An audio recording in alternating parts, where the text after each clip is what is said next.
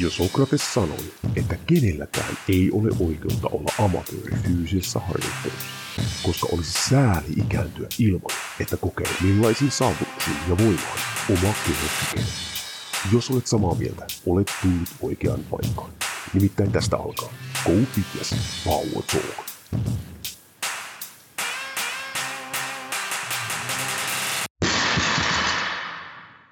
Jouni Korhonen Training Foundation Akademista moro ja tällä kertaa Go Fitness Power Talkissa puhutaan siitä, mitä vaatii olympiatason soutaminen.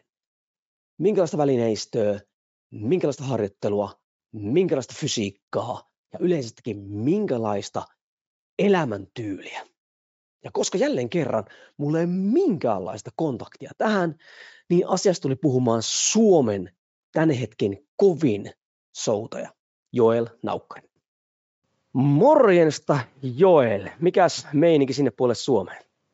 Morjesta Jouni ja terveisiä täältä Ummeljoki High Performance Elite Sports Training Centeristä Pro Level. Mahdollinen hengästyneisyys ei ole valmennuskeskuksen nimestä, eikä toivottavasti huonosta kunnosta, vaan että me täällä yli kolmen puolen tuhannen metrin korkeudessa tällä hetkellä simuloidus vähän happisessa olosuhteessa.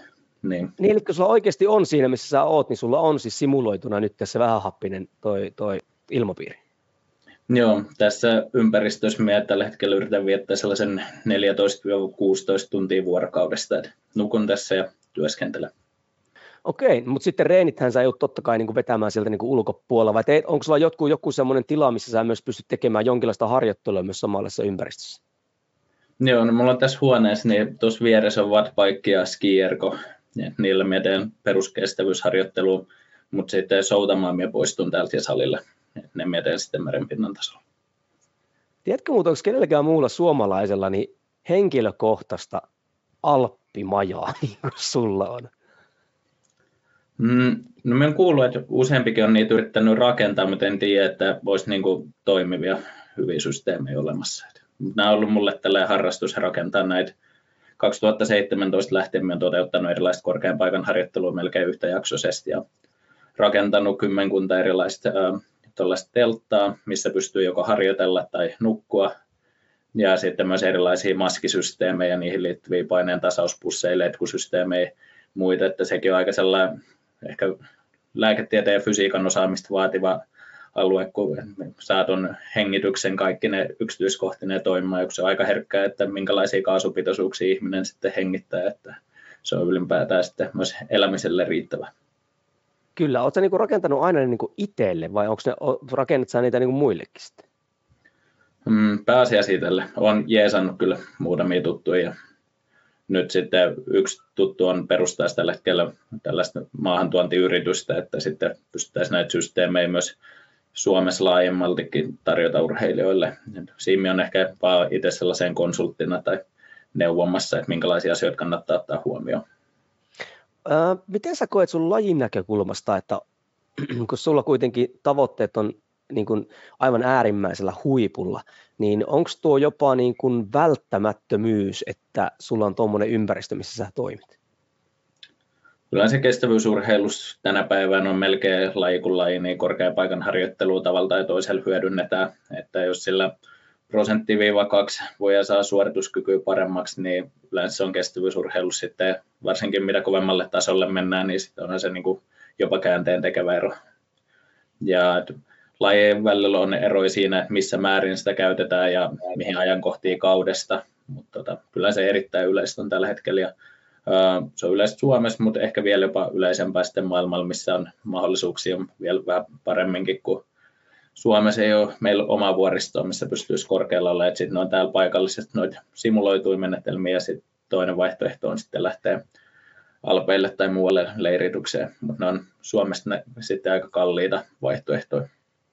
Mä joskus näin, mä katsoin kuin dokkari, missä Iso-Britannia panosti johonkin olympialaisiin ja käsittääkseni rakenti tämmöisen soutustadionin jonnekin ulkomaille jonnekin vuoristoon just tästä syystä. Se on semmoinen, tiedätkö, semmoinen vuorella ja siellä on semmoinen lampi, tiedätkö mistä mä puhun semmoinen. Sitten reenassa... Yksi... Kyse on tuosta Silverettain järvestä, olisiko se Itävallassa. Ja se on niin kuin tällainen, no sinne tosiaan perustan tällaisen niin kuin oman harjoituskeskuksensa, niin mikä on ymmärtänyt, Ja et, äh, aikaisemminkin mun mielestä ne on sille hankkinut tai ostanut sen, vuokrannut, että se on heidän käyttävistä yli, oli useampi olympiadi eteenpäin. Mm. Ja että tavallaan pystyy ostamaan muut Euroopan maat siitä kilpailusta ulos. Veikkaan, että siihen aika paljon rahaa pitänyt laittaa. Mä mietin, että ei varmaan ihan samalla rahaa tai budjetilla pyöri kuin Suomen soutuliitto tai mikä, mikä onkaan. Tosin se on varmaan olympia koko projekti heille se budjetti, mutta onhan ihan järkyttäviä rahoja, mitkä siellä niin pyörii. Mm.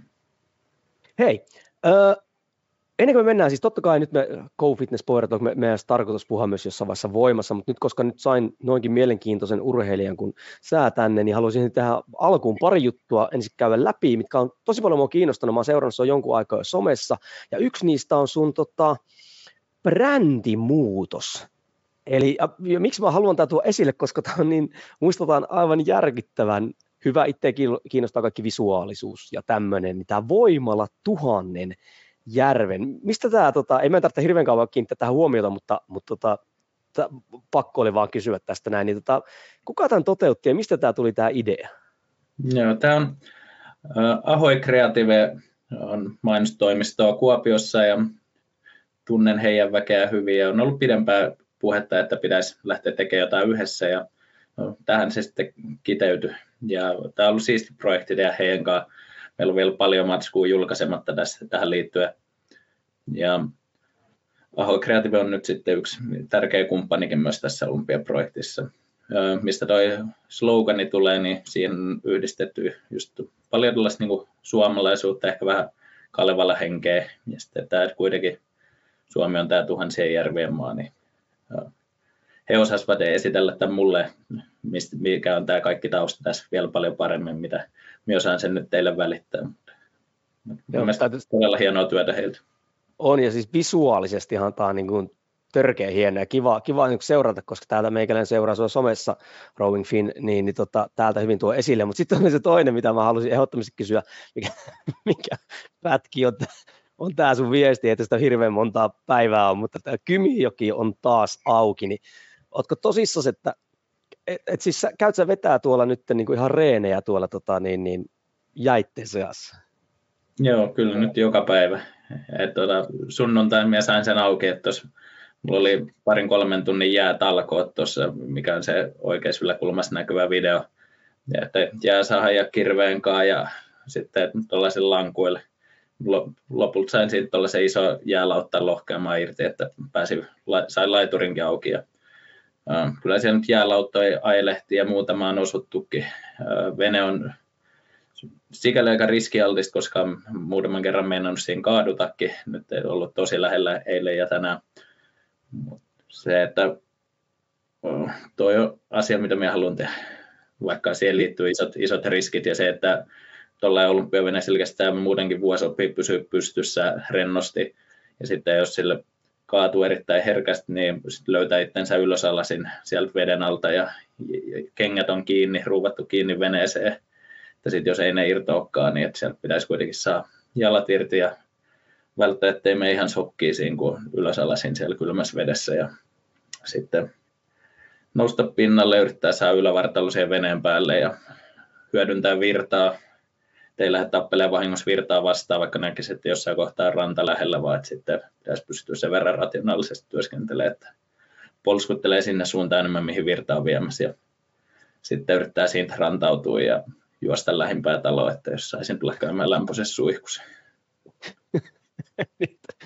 niin, siis monihan ei ymmärrä, äh, kuinka vaikea pelkästään se istuminen tuommoisessa veneessä niin kuin on, se, se, se, koska Mm. Joku olisi jossain soutuveneessä ollut, me ei puhuta millään tavalla samasta asiasta. Mulla oli Tanhuvaarassa kollegana Jorma Lehtosalo, joka on edustanut Melonnassa Suomea ainakin kaksissa olympialaisissa. Taisi olla Meksikossa vitonen, jos ihan oikein muista. Ilkka Nummiston kanssakin. No kuitenkin, niin mä muistan, kun me oltiin ruokapöydässä, hän sanoi mulle, että hän tarjoaa mulle niin kuin viikon safkat, jos mä pystyn edes istumaan siinä veneessä, niin kuin sille työntää mm. laiturista pois. Ja onneksi mä sen verran niin kuin tiesin sitä, että mä, että en, en lähde tähän, että varmasti niin kuin häviän. Niin, ootko oikeasti, että siis kuinka kauan siinä kesti, niin kuin vuosi, että pysyy tuommoisessa veneessä, niin kuin pystyy istumaan siinä? Joo, se vuoden verran mun mielestä menee, että siinä niin oppii rennosti pysymään. Et kyllä siinä niin kuin siis selviää. Soudussa vielä melontairona se, että nuo airot, niin siinä on, saa tukipisteet sinne aika kauas. Ja niin kauan kun pitää siinä lavat vettä vasten, ettei lähde nostaa niitä sieltä irti, niin se vakauttaa sitä, mutta sitten kun tavallaan just pitäisi lähteä liikkeelle, niin yleensä siinä kohtaa sitten tapahtuu virheitä, missä kaatuu helposti. Ja se vene on vesilinjasta, niin sen leveys on 26-28 senttiä, riippuen vähän mikä venemalli. Mun, noin, mun eri veneet, mitä mulla on, niin on sitä koko luokkaa, eli se on paljon kapeampi siis siitä vesilinjasta, mitä soutajan takapuoli, niin kyllä sille kestää aika pitkään. Sehän on siis vielä kiikkerämpi periaatteessa itse veneen runko kuin sit mitä on kilpakajakki. Minäkin on kilpakajakki lopetellut melomaan sitten ihan vaan niin kuin harjoitusmielessä että se on hyvää keskivartaloharjoittelua ja sitten siinä tavallaan, miten ne ristikkäisketjut työskentelee sen niin kuin tasapainon pitämiseen ja ottaa tuen siitä vedestä, niin sitten se on niin kuin, ajatellut, että saattaa tuoda jotain pientä lisää taidon oppimiseen sitten myös tuohon soutuun liittyen, missä se on vähän erilainen kuin siinä on bilateraaliin työskentely, että kaikki neljä raajaa työskentelee yhtä aikaa. Niin, kyllähän tuo tuo monipuolisuutta selvästikin siihen ja, ja, ja taitolajihan kyseessä kuitenkin, niin mitä monipuolisen oppii tekemään, niin kyllähän se varmaan tuo siirtovaikutus edes jonkinlainen on siihen omaan lajiin. No se kolmas asia, mikä mulla oli ennen kuin me mennään itse aiheeseen, totta kai mulla on aiheessa, mutta on se, että ö, onneksi olkoon käsittääkseni, susta tuli väikkäri tutkija, eikö vaan? Joo, opiskeluoikeus mulla on ollut siitä lähtien, kun 2022 keväällä valmistuin pitkän yhdeksän vuoden opiskelun jälkeen lääkäriksi sekä ja sitten viimeiseen koulupäivään totesin, että nyt kun noin monta vuotta koulua käyn, niin eihän tätä malta lopettaa, että silloin hain sitten väitöskirjatutkijan paikkaa. Mutta tota, sain siihen rahoituksen siis tuoreena juttuna, Kyllä. on yleensä se tutkimuksen aloittamisen ehkä alkuun vaativin vaihe, että niitä joutuu yleensä hakemaan aika pitkän aikaa, kunnes mahdollisesti tärppää. Sitten se jatkorahoituksesta yleensä helpompi, koska se työ on jo aika pitkällä ja toisaalta kun joku on jo luottanut siihen projektiin sen verran ja se on jonkinlaisen seulan jo silloin läpässyt, niin sitten yleensä se, sekin ehkä helpottaa sitä jatkorahoituksen saamista. Mä sukelsin heti siihen, että mikä on aihe, tuleeko meille ensimmäinen soututohtori, tai nyt, niin tohtorihan sä et vielä ole, että soututohtori, mutta se ei ollutkaan aihe koskenutkaan tällä kertaa soutua. Tosi fysiologisesti koskee aika lähellä, etkö sä tutkinut väsymykseen liittyviä mekanismeja tai jotain? Joo, väitöskirjan työnimi on tällä hetkellä Neuronal Mechanisms and Neuromodulation of Fatigue and Endurance in Elite Athletes. Eli me tutkin väsymyksen ja jaksamisen tunteen syntymistä aivoissa, siihen liittyviä neurobiologisia mekanismeja, mitä aivoissa tapahtuu, mikä saa ihmisen väsymään tai jaksamaan. Ja sitten, että miten näihin mekanismeihin voidaan vaikuttaa. Teet sä nyt sitä niin kuin, ihan niin kuin heittomerkeissä täyspäiväisesti sitten, tai niin paljon kuin sulla on aikaa, niin sun urheiluura on niin kuin vieressä? Joo, nyt varsinkin sitten, kun tuo rahoitus on vuoden 2024 alusta, niin siinä seuraavat kolme vuotta mulla on siihen tutkimusapuraha, että pystyn käyttämään aikaa enemmän tutkijana. Joo, no niin todella mielenkiintoista, mutta nyt, että kunnioitetaan myös kuuntelijoiden aikaa, niin mennään tota, aiheeseen. Ja, ja semmoinen ehkä, mikä pakko tähän alkuun on tuoda esille tai käsitellä, on se, että sähän nyt kilpailet kolmessa lajissa. Käsittääkseni yhden lajin sä lopetit jossain vaiheessa, mutta sä tulit sitten takaisin, eli sisäsoutu, eikö vaan, on semmoinen, mikä, tota, mm. minkä sä jo vähän niin kuin kuoppaisit. Oliko se vähän niin kuin eläkkeelle siirtyminen vai? Joo, joo. mulla oli siinä kymmenen vuoden aikaan tavoite voittaa sisäsoudus maailmanmestaruus ja viime keväänä kun sen siihen pääsin, niin koin, että nyt on kaikki tavoitteet siinä laissa saavuttaa, mitä mulla on ollut. Se oli samalla mun kymmenes, arvokisa, kymmenes M-mitali ja 14 arvokisamitali siinä laissa. Mutta tota, nyt te, tässä ei ole ollut sisäsouta ja mitä johonkin seitsemään kahdeksaan kuukauteen, niin me totesin, että me kaipaan jotain siinäkin laissa ja siinä laissa kilpailemisessa. Se on kuitenkin fyysisesti niin, kuin niin äärimmäisen raskas ja jotenkin brutaali laji. Siinä on niin kuin mitattu moni ihmisen fysiologian äärituloksia just sisäsoudulaitteella ja mukaan lukien suurimmat hapenoton arvot, absoluuttinen hapenotto myös kevyen luokan urheilijoilla todella kovin suhteellisen hapenoton arvo, mutta sitten myös veren suurin laktaattipitoisuus, veren alhaisin pH, kestävyyslajeista suurimmat verenpaineet, jotain noita happi-hiilidioksidiaineenvaihdunnan rajuimpia pitoisuuksia, veren alhaisinta niin kuin saturaatiota, happipitoisuutta merenpinnan tasolla olevassa suorituksessa tämän tyyppisiä juttuja, että se on, jos jollain lajilla haluaa saada todella pahan olon aikaan, niin sisäsoutu on siihen aika hyvä ja jotenkin me koen, että se on ollut urheilijana kasvamisen polulla niin kasvattavaa, että vie sellainen parissa itseään ahtaalle, että sitten sen jälkeen pääsee sellainen, mikä muu ei tunnu miltään sen jälkeen, tai niin kuin tuntuu, että aika helpolta. Okei. Okay. Ja totta, mä en tiedä yhtään, mä en ole ikinä katsonut, tai olen nähnyt kun niitä kisoja, mutta onko se sitten, jos ei ottaa korona-aikaa huomioon, niin onko se sitten sosiaalisempikin laji? Onko sillä kisoissa, niin onko se aina yksilösuoritusta vai onko ne muut kilpailijat sitten siinä vieressä?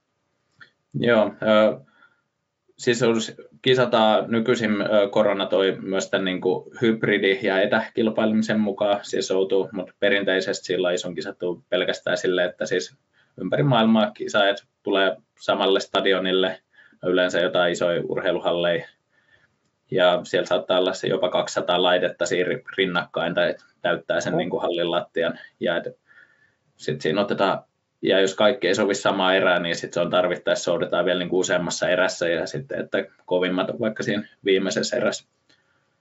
Mm. Ja, mutta tota, yksilösuoritusten lisäksi siis souduskilpaillaan myös joukkuekilpailussa. Neljän hengen joukkueessa on erilaisia lajeja, eri tavalla toteutettavia vaihtoja. Ja, ää, meillä on ollut Suomesta todella menestyksekäs siis soutu maajoukkue, mitä me on vetänyt vuodesta 2019 lähtien. Okei, niin, niin sä oot ollut sen joukkueen johtaja vai oot sä niin hän valmentanut sitä? Joo, sekä että. Okei, okei. Joo, tuohon kyllä täytyy, yksi ainut asia, mikä multa puuttuu omalta, omalta pajalta on, on just tota, sisäsoutulaite, mutta kun on sen verran pieni, niin ei ole pystynyt vielä, se vie, vaikka se saakin taitettua, niin se vie aika paljon tilaa, mutta kyllä se on varmaan pakko niin kuin hankkia ihan siitä syystä, vaikka se on niin monipuolinen, monipuolinen tasetti.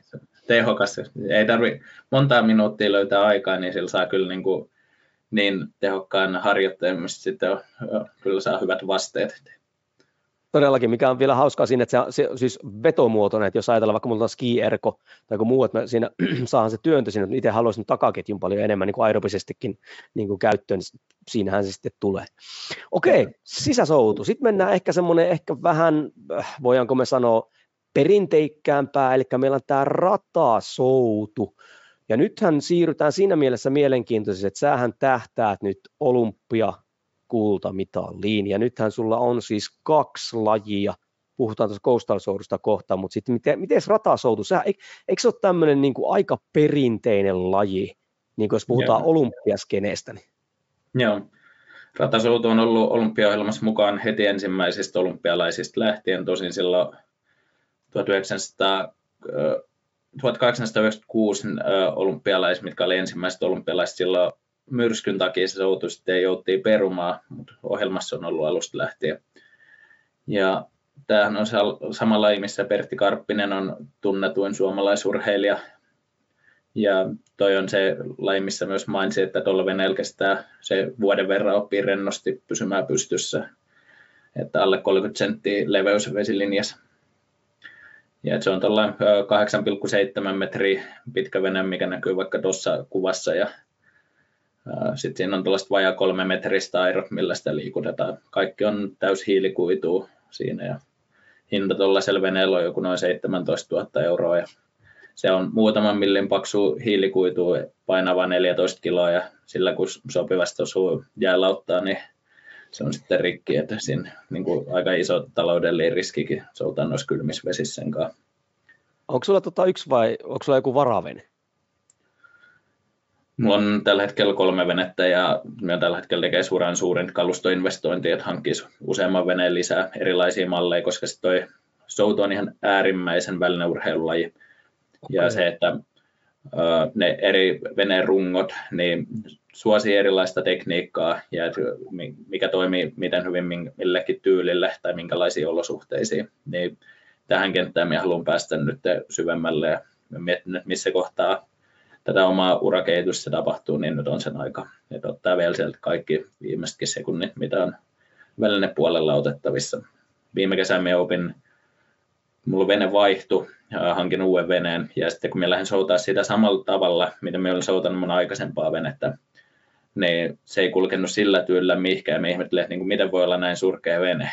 Ja sitten kun ne sitten me opinkin, että muutin todella rajusti mun tekniikkaa ja tyyliä, niin sitten me sainkin sen kulkea paremmin ja tein sillä uudet ennätykset.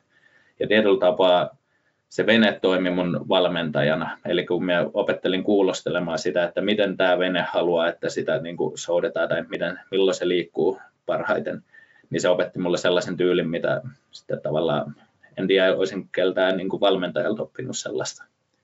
Niin tätä efektiä minä haluan hyödyntää näiden uusien veneiden kanssa vielä enemmän.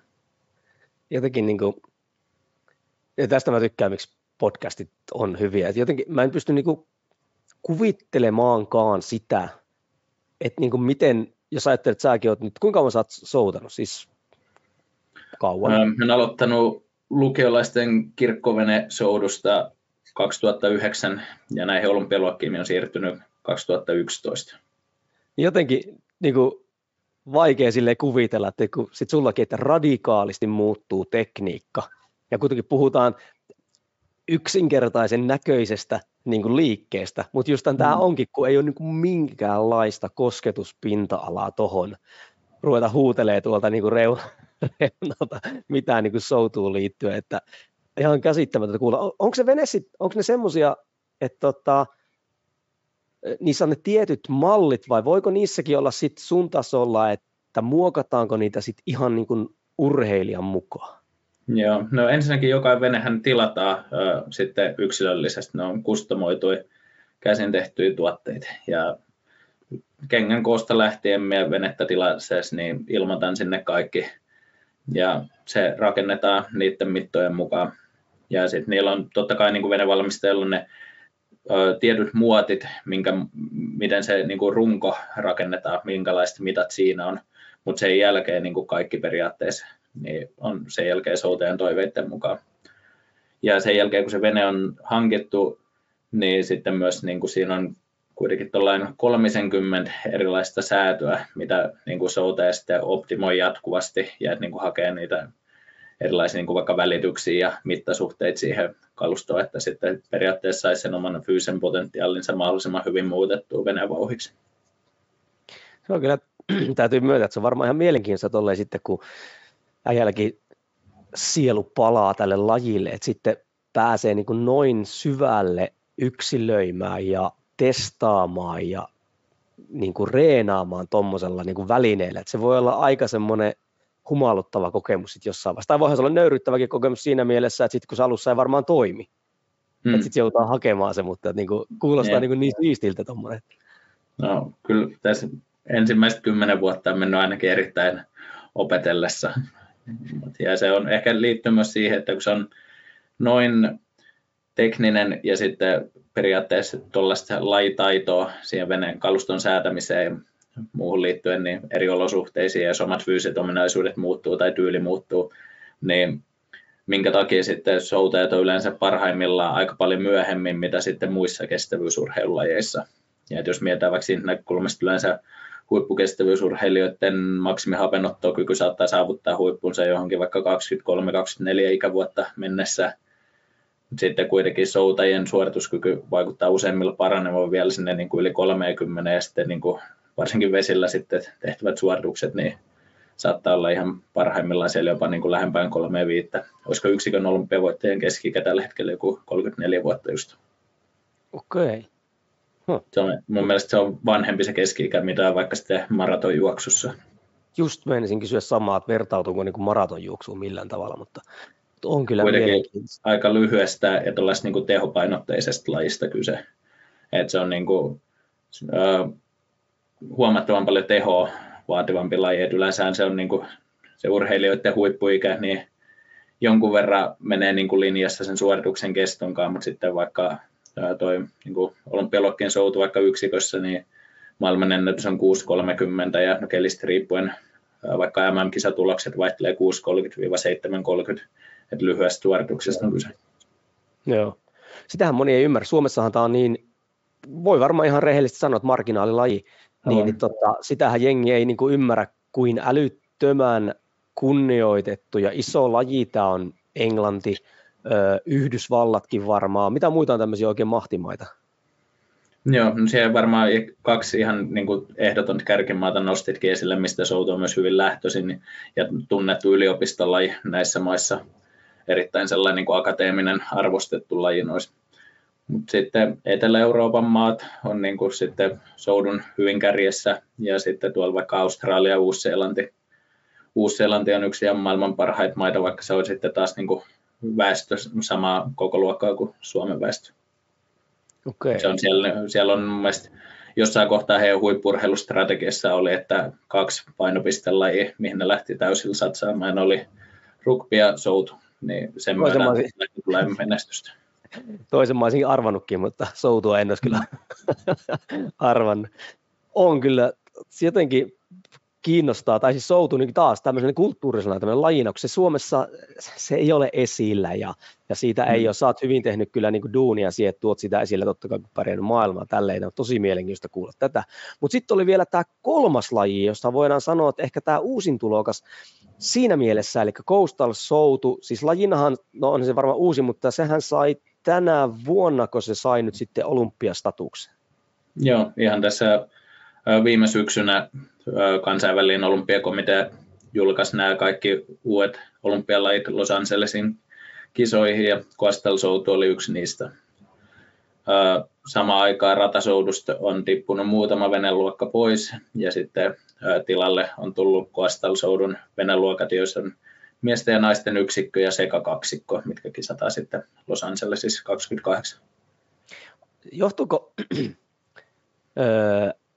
ihan niin mielipidekysymys. Johtuuko se siitä, että Coastal Soutu, mitä itse ensimmäistä kertaa taisin kesällä nyt nähdä, kun sä olit kilpailee siinä, niin, niin tota, tuota, tuota, johtuuko se siitä, että sehän on heittomerkeissä näyttävämpi laji, semmoinen, tiedätkö, kovempi tempo ja tämmöinen, onko olympiaskeneessä haluttu tuoda tämmöistä nuorennusmeininkiä siihen, koska breikkaaminenhan tulee esimerkiksi Pariisiin, niin mm. vai onko, onko tällä niin kuin lajillisetkin, siis totta kai tähän on urheilulaji, en mä sitä sano, mutta onko siellä niin kuin lajillisetkin painopisteet, onko sitä niin kuin pitkään ajettu esimerkiksi olympialaisiin niin kuin lajiin?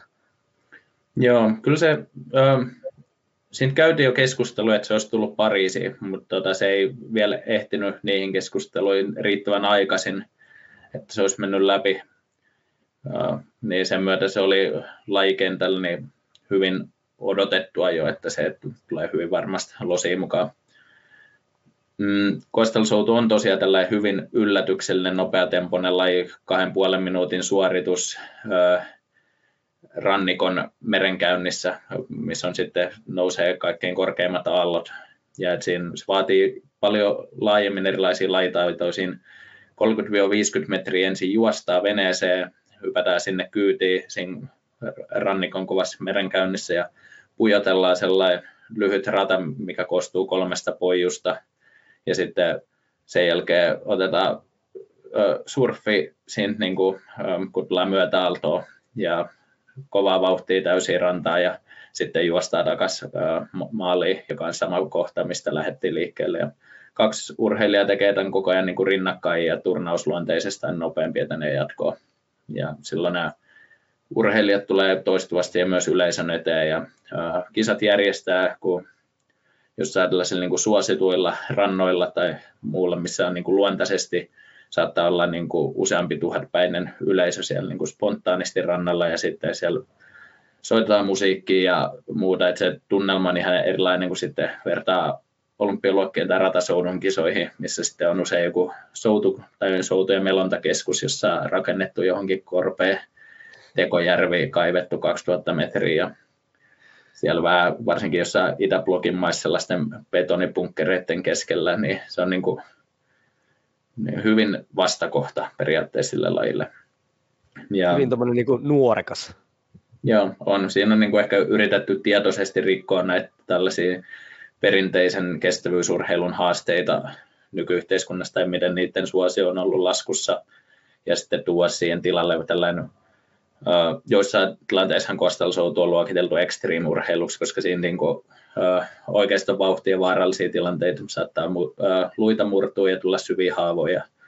Muuta noissa, sitten kun sekin vene saattaa siinä kovassa merenkäynnissä kaaduta tai sitten kun sinne juostaa tai sieltä hypätään pois, niin sitten siellä on kuitenkin metallia ja hiilikuitua, mihin sitten se urheilija saattaa itsensä lyödä tai sitten saattaa se yksikkö on siinä lajissa 35 kiloa ja kaksikko on 60 kiloa, niin saattaa myös se aalto aika rajusti heittää sen veneen vaikka soutajan päälle, missä sitten niin kuin, kyllä niin kuin aivotäräykset ja noin edeltävät vammat, mitä luettelin, niin on niin kuin verrattain yleisiä, mutta se on, se on osa sitä lajia, että ei se ole ainut extreme-urheilulaji, mitä on olemassa.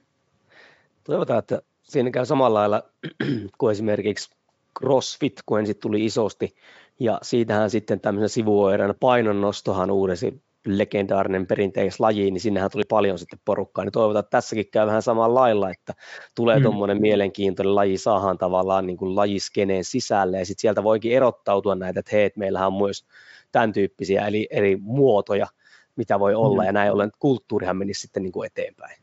Mennään tosi ison potentiaalia, varsinkin jos miettii, että minkälaisia, jos tällä hetkellä Suomessa harrastetut soutumuodot on vaikka puuvenesoutu, sisäsoutu ja sitten olympialuokkien soutu ennen tätä koastalia, niin on kaikki ehkä sellaisia lajeja, mitkä ei ihan nyt vetoa sitten vaikka noihin junioreihin tällä hetkellä tämän päivän yhteiskunnassa tämä kilpailu eri lajeissa ja harrastusvaihtoehdoista on niin kovaa, niin sitten tällainen perinteinen kestävyysurheilu ei, ei välttämättä siinä ihan niin helposti pärjää.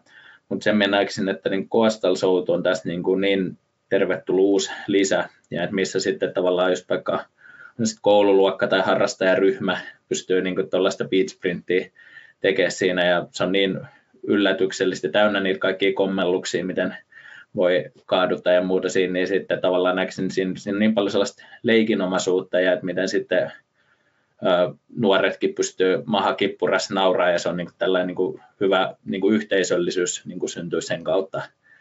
Ja silloin se, koska kaikista ei välttämättä tule myöskään kastelsuuteen, niin sitten saattaa toimia hyvän sisäänheittäjän näihin muihin lajeihin. Kyllä. Oho, hyvä, ettei maanjäristys meinaa lähti pajaan katolta kummaltakin puolta näyttää sitten lumet liikenteeseen. Kauhea töräys, en tiedä kuuluuko sinne päin. Siitä syystä mä olenkin näen, että kaikki on ympäri oleva ei kuulu. Mutta hei, nyt hypätään nyt ihan tähän, mitä me oltiin tullut puhumaan, ja totta kai puhutaan me tässäkin näin, mutta ö, faktahan on se, että sä tähtäät olympiavoittoon. Ja tota, onko se nyt sitten ihan sama, nythän sulla on kaksi tavallaan niin kuin mahdollisuutta, eli kun on kaksi eri lajia, niin, niin mm. niin totta kai on sitten olympialaisia, mutta onko muuten ihan niin kuin sama kummassa voittasit vai olisiko toinen sitten semmoinen, että se menee vähän niin kuin eelle? En ole tuosta näkökulmasta sitä miettinyt. Kyllä mulla periaatteessa niin kuin käy se mole, kummas vaan tai mieluiten molemmissa. Mutta katsotaan, missä määrin se nyt vaatii sitten tuon seuraavan olympiadin aikaan mahdollisesti erikoistumista toiseen lajiin. Tähän asti ainakin nämä molemmat lajit, minä koen, että ne on tukenut toisiaan ihan todella, todella hyvin.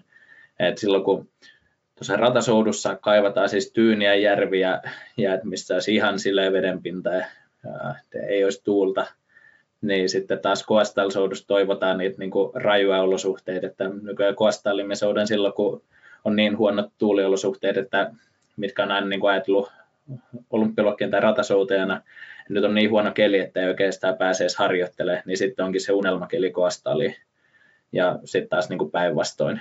Niin, se on lisännyt mun niin kuin sitä soutuharjoittelun määrää ja sitten toisaalta on siihen niin kuin tosi hyvää vaihtelua. Oppii kuitenkin niin kuin niitä soutamista ja veneen liikuttamis- veneen käsittelytaitoja, vaikka se onkin sitten vähän eri laji,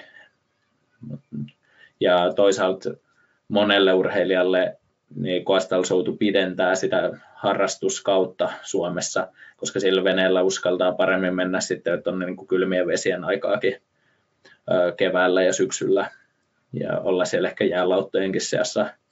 Sitten taas toi, en tiedä, en, ei välttämättä ole muita yhtä hulluja tonkaan, ketkä tulee talvella soutaa, mitä, mitä mie ilman turvavenettä ja jäitten keskellä. Ei, pakko, mutta semmoinen tuli mieleen tässä, että nyt sitten kun tämmöinen uusi laji, niin coastal soutu tulee tämmöisen sanotaanko perinteikkään lajin rinnalle, niin onko, se, onko lajin sisällä sellaisia puritanisteja, että se on nyt vaan tämä ratasoutu ja tuonut jotain tämmöistä uuden ajan hömppää, vai onko, onko se otettu sitten sille ymmärretty tälle tähän enemmänkin lajin kannalta aivan loistava juttu, että tämä vaan tuo monipuolisuutta? No etenkin tuossa noin edeltävät vuodet, kun tämä oli vielä niin kuin vähän kysymysmerkillä, niin siinä niin huomasin, että on niin kuin ehkä jonkun verran sellaista niin kuin asenteita sitä kastelsoutuu kohtaa, mutta nyt minä koen, niin kuin, että se, se on jo niin kuin, tosi nopeasti muuttunut ja että se on niin kuin ennemminkin lähtenyt herättää mielenkiinnon ja tavallaan, että ö, ihmiset on hyväksynyt sen, että tämä on ö, uusi tilanne ja että siihen on niin kuin helpompi ehkä sopeutua, kun jää kamppailemaan jotain vastaan, millä niin kuin, tavallaan ei myöskään voi mitään itse. Ja sitten tavallaan, että niin kuin, hyödyntää ne mahdollisuudet, mitä se uusi laji myös tuo tullessaan. Ja että silloin se voi myös palvella, vaikka haluaisi ensisijaisesti toimia sitten vaikka sen ratasoudun parissa, niin kuitenkin sitäkin kenttää se voi palvella niin monella tapaa. Kyllä, todella. Se on myös niin kuin harjoitusveneenä siihen lajiin ihan huikein hyvä, koska se, että mä kuvasin, että vuoden verran kestää rennost pysyä pystyssä sillä niin kuin veneellä, niin se on aika pitkä oppimisprosessi. Ja yleensä siinä ajassa niin kuin moni uusi harrastajakin saattaa kyllästyä, niin nyt siihen kuitenkin kostalvenettä soudetaan samalla tavalla. Kuin olympiavenettä, samanlaisella tekniikalla, samanlaisilla airoilla, hankaimen rakenne on samanlainen, niin sen pystyy nyt sitä taitoa opettelemaan ekaan sellaisessa niin kuin vakaammassa veneessä, ja mitä minä uskon, niin kostalsoutu tuo seuroihin uutta kalustoa, mitkä toimii sitten tavallaan sitten näiden soutukoululaisten ja uusien harrastajien sisäänajovälineenä myös sitten, vaikka tavoite olisikin siellä ratasoudun puolella. Todellakin. Hei, milloin sulla on, sä laitat tämmöinen slaidi ja täältä löytyy päätavoitteena Pariisi 2024 ja sitten Los Angeles 2028, niin tota, milloin se mitali tulee? Otetaan jo Pariisissa. Kyllä mäkin olisi. Musta olisi tosi kiva, ota vaan. Kyllä me silti tota... mieluusti vielä ehkä tuonne Losiin jatkan, koska sitten äh, siinä voisi, sitä ainakin voi tehdä sen lajivaihdon, että hienohan se olisi kahdessa eri lajissa menestyä. Se olisi kyllä totta, että nyt ottaisit toisessa Pariisissa kultamitalin niin vähän niin kuin pois pyörimästä, niin sitten jäisi vaan semmoinen loppuajan jännitys, että, että se nappaa sen sitten sen toisen, toisen tota niin, niin, ton, ton, äh, mitalin. Pakko kaikki, mitä mä oon sua niin kuin seurannut ja, ja lukenut ja nyt keskustellutkin ja näin, niin, niin totta kai tulee, ja, ja dokkareitahan susta on kanssa tehty, löytyy Yle Areenastakin käsittääkseni edelleen, niin, niin tota, sä oot kuitenkin jo lääkäri, niin, pa, niin kuin, pakko vaan kysyä, että tuohan syö kaiken sun ajan, siis totta kai, tuolla tasolla sen pitääkin syö, mutta niin kuin, eikö nyt kuitenkin niin kuin helpompi olisi olla vaikka niin kuin lääkäri, koska sä oot tuonut monesti esille sitä, että myös taloudellisesti on tiukkaa, laji syö, panostaminen syö paljon resursseja, niin, niin eikö sitten loppujen lopuksi olisi helpompaa sit olla niin kuin lääkäriä, vaikka niin kuin, no harrastella väärä sana, jos haluaa kilpailla, mutta että se tulisi siinä sivussa sitten, vai onko se sitten silleen, että tämä on nyt tää on se kortti, että tämä niin katsotaan niin loppuun asti, kun menee. Joo, just tiivistit hyvin tuohon loppuun. Ja minä koen, että huippurheilua voi tehdä huipputasolla niin lyhyen ajan elämästä ja panostaa siihen täysillä. Niin se on se kortti, minkä minä haluan katsoa ja laittaa tosiaan Oolin sen aikaa, että ei sitten tarvi joskus kiikkustuolisi jossitella. Ja me uskon, että, että se ehtii sitten lääkärinä tai tutkijana, minkälaisen uran ikinä tekeekä, niin sitten ö, tehdä vielä niin pitkän työuran, että halutessaan saa varmasti työskennellä 80 asti, niin sen, sen uran vielä ehtii tekemään. Mutta tota, tämä huippurheilun parissa ei saa toista mahdollisuutta. Se on kyllä totta. Sitten jos katsotaan mitään ikääntymistutkimuksia tai muita vastaavia, niin, niin äh, lihasmassa ja korkea VO2 maksan ennustaa pitkää eli-ikää, niin joten nyt kun sä nostat tuonne huipputasolle, niin sieltä voi ihan rauhassa tulla sinne sata vuoteen asti. että tällä niin vanhenemisen näkökulmastakin hyvää duunia. Kauan sä muuten, milloin sä päätit, että se on muuten olympiavoitto, mihin mennään? No, me soitin silloin kaksikkoa.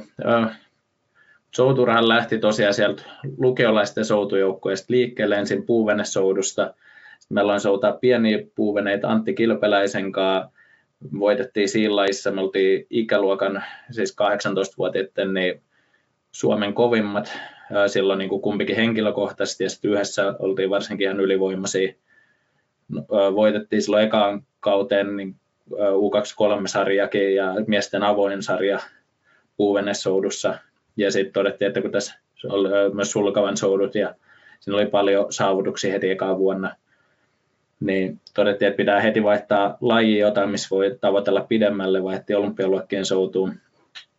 Ja silloin otettiin jo hyvin alkuvaiheessa tavoitteeksi, että kun me olympialaisia ja niin kuin olympiakultaa asti halutaan tavoitella, tehtiin sitä kaksikkona 2016 asti ja sen jälkeen minä olen jatkanut, Antti lopetti uransa siinä. Ja tota, väliseihin myös tavoitella Tokion olympialaisia Olli-Pekka Karppisen kanssa. Se oli sitten pariaro kaksikos Antin kanssa IP-kaksikkoa, missä kummallakin souteilla on yksi iso airo, sellainen vajaa neljän metrin airo, ja sitten taas pari aerokaksikko missä kumpikin soutaa kahdella airolla. Ne on teknisesti hyvin erityyppiset lait. Ja nyt sitten Pariisiin me tähtään yksikössä. Mutta tota, se on silloin, jotenkin, niin, kyllä mulla on alusta asti ollut tosi korkeat tavoitteet ja ei pelkästään niin kuin vaan yhdessä lajissa, että kyllä me silloin näin jotenkin sen, että minä haluan voittaa myös sitten sisäsoudussa maailmanmestaruuden siinä kohtaa, kun aloitin Koastal, niin sitten näin, että siinkin laissa minä haluan voittaa maailmanmestaruuden. Ja että kyllähän niitä varmaan, mulla on niin korkeat nuo tavoitteet ollut, että niitä on, silloin kun vielä ennen kuin on yhtään mitalia voittanut, niin aika moni on varmaan kyseenalaistanutkin niitä, että onkaan toi realistista. Mutta tota, nykyään tuntuu, että yhä useampi niihin on alkanut uskoa, kun tuossa on mitaleita lähtenyt tulee ja vielä useammasta lajistakin. Että on siinä niin sisäsoudussa 15 arvokissa mitalia ja se henkilökohtainen maailmanmestaruus myös nyt. Ja, ää, 2022 me voitin sitten Koastalsoudus myös M-pronssiin. En koe, että siinäkään lajissa olisi maailmanmestaruus enää hirveän kaukana. niin. Kolmannes lajissa tavoitteen se olympiakultamitali siihen on vielä ehkä niin kuin kaikkein eniten matkaa näistä kolmesta lajista. Paras maailmankapsijoitus on yhdeksäs ja viime kesänä me olin Lucernin erittäin kovatasossa maailmankapis 11. Voitin siellä muun muassa soutaja, joka sitten sai olympiapaikan MM-kisoista.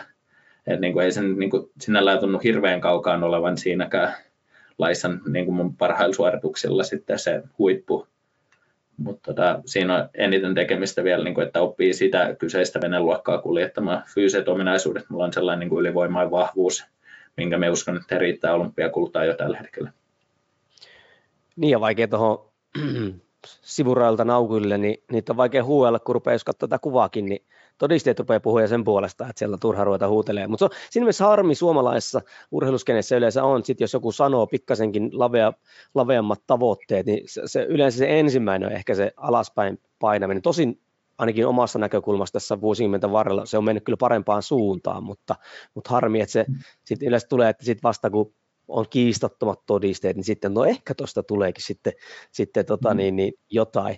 Ähm, sä, sä oot niinku lääkäri ja nyt sä oot niinku väikkäri ja lähdet tekemään ja sitten all in tähän soutuun, niin totta kai sehän on tyhmä kysymys, että onnistuuko aikatauluttaminen, koska sehän onnistuu, mutta sen mä niin haluaisin miettiä, että onko se, onko se sulle nykyään niin kuin helpompaa, tiedätkö, se aikatauluttaminen? Sä oot tehnyt sitä niin kauan, sulla on tietyt selvät prioriteettijutut, mutta onko se vielä välillä semmoista säätämistä ja kipuilua ja tämmöistä, vai onko sulle tullut jo nyt semmoinen niin kuin rutiini siihen, että tämä nyt vaan nyt menee niin kuin näin? Joo, kyllä siinä koordinoimisessa on tässä ää, vuosien mittaan kehittynyt tosi paljon. Suurimmat vaikeudet mulla oli varmaan lukioikäiseen et silloin mun ajankäytön hallinta lähti lapasesta. Mä lähdin silloin panostaa koulunkäyntiinkin aika tosissaan ja tavoittelin joka kurssista kymppiä. Olin ilmoittautunut joka ikiseen aineeseen suunnilleen, mitä kalenteriin sopii. Et joka päivä oli kahdeksasta neljää lukiolla ja sen jälkeen me kävin lukiossa pyörälle juosten tai kävellen 12 kilometrin koulumatkaa, että ehdi harjoitella riittävästi. Ja sitten mennään aina lukiosta treeneihin, silloin minä vielä myös nyrkkeilin ennen kuin siirryin täysin soudun pariin, kävin paljon myös salilla ja sitten tein sitten taas noita koulutehtäviä puolelle asti ja taas aamulla kuuelta heräsin että ehtii juosta pyörällä tai ää, kävellä kouluun. Ja ne silloin niin kuin tullut nukuttua ihan liian vähän ja ää, muutenkin se oli liian tavalla sellaista perfektionismin leimaamaa toiminta kaikki niin kuin ruokavaliosta lähtien ja sitten tuollain lopulta niin keskiarvo, minkä minä onnistuin saamaan, niin oli 9,6 jotakin ja neljä laudaattoria ja kolme eksimia me kirjoitin, mutta emme ole niin, niin tyytyväinen silloin. Mutta jos sitä olisi jatkunut vuodenkin pidempään, niin me veikkaan, että siinä olisi seurannut aika paha loppuun palaminen. Mutta sitten lääkiksessä minä osasin jo heti alusta asti niin kuin keventää tahtiin. Minä tiesin, että minä haluan urheilussa pärjätä pidemmälle. Minä lähdin jo heti ensimmäiseen koulupäivään ja menin dekaanin toimistolle ja kerroin, että minulla olisi haave voittaa uran aikaan olympiakultaa ja että voitaisiinko huomioida se tässä jotenkin opiskelutahdissa. Ja, sitten dekani tuijotti minua pidemmän aikaa, siinä oli pitkä piinava hiljaisuus ja sitten nosti kädet ristiin pöydälle, että no sittenhän me ruvetaan suunnittelemaan. Ja tämä oli ihan tosi tärkeä hetki, jos me mietin sitten, että mitä seuraavan yhdeksän vuoden aikaan tapahtuu. Että mitä tuossa seinälläkin on, niin melkein kaikki noin mitallit me siinä aikaan on voittanut ja sitten ne arvoksen mitalit, mistä mainitsin, mutta tuossa on myös sitten 164 SM-mitalia, niin niistä melkein jokainen on voitettu siinä aikaan neljässä eri lajissa. Et siinä on ollut joka viikonloppu melkein jonkun lajin kisoja, missä me on ollut sitten kilpailemassa. Ja kaikki se on tosiaan tapahtunut lääkäriksi opiskelemisen ohella, niin nyt kun on siirtynyt panostamaan ihan täysillä urheiluun, niin kyllä mä uskon, että se on ihan aiheellista niin kuin sitten kohtuu kovin tavoitteitakin tavoitella. Siellä on kyllä Deganilla selvästikin pelisilmää siinä, että tai sitten on nähnyt sussa jotain, että sit sitä ei edes lähdetty kyseenalaistamaan, vaan se oli, että no hei, hoidetaan homma kotiin ja siitä se sitten lähti. Yksi, mitä opin silloin myös siinä hyvin lääkiksen alkuvaiheessa, minä silloin hain lääkiksestä urheilukoulusta, oli siellä suorittaessa Lahden urheilukoulussa varusmiespalvelusta. Ja sieltä meni sitten, pääsin lääkikseen niin kaksi viikkoa päällekkäin se varusmiespalveluksen loppu ja lääkiksen alkoi. Että oli niin kuin väliin ne kaksi ekaa viikkoa ja sitten tavallaan oli jo vähän takamatkalla. Pääsi lopulta, muutti Kuopioon ja muutti siinä samalla omilleen ja puolison kanssa yhteen. Ja muuta, että siinä oli niin kuin isot elämänmuutokset samaan aikaan.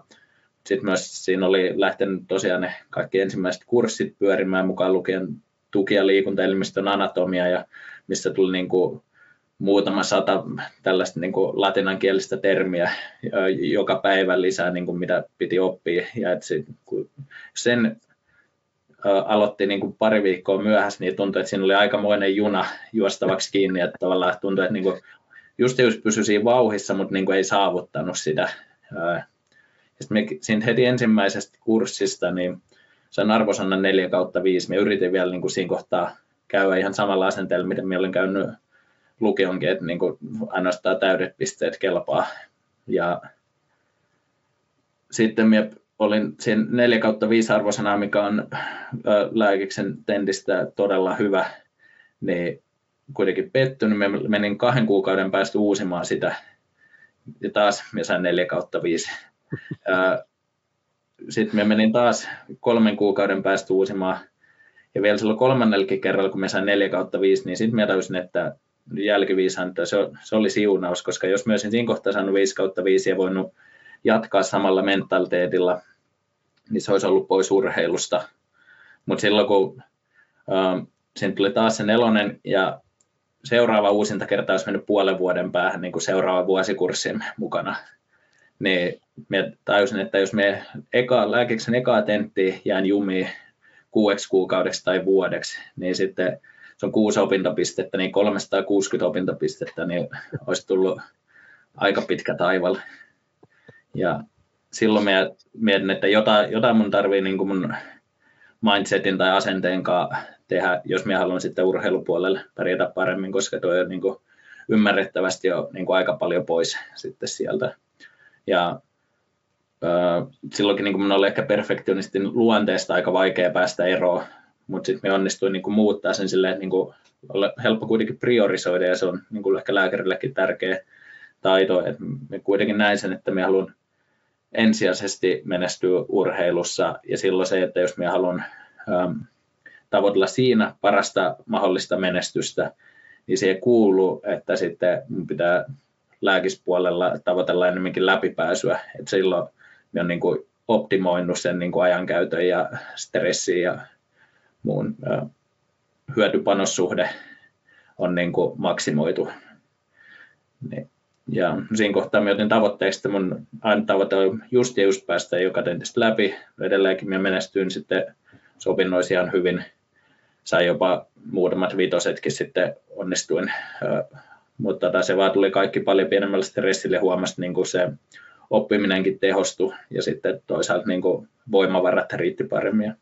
Se on sitten näkynyt urheilun parissa myös. Mutta ei ollut, ei ollut kivuton se alku.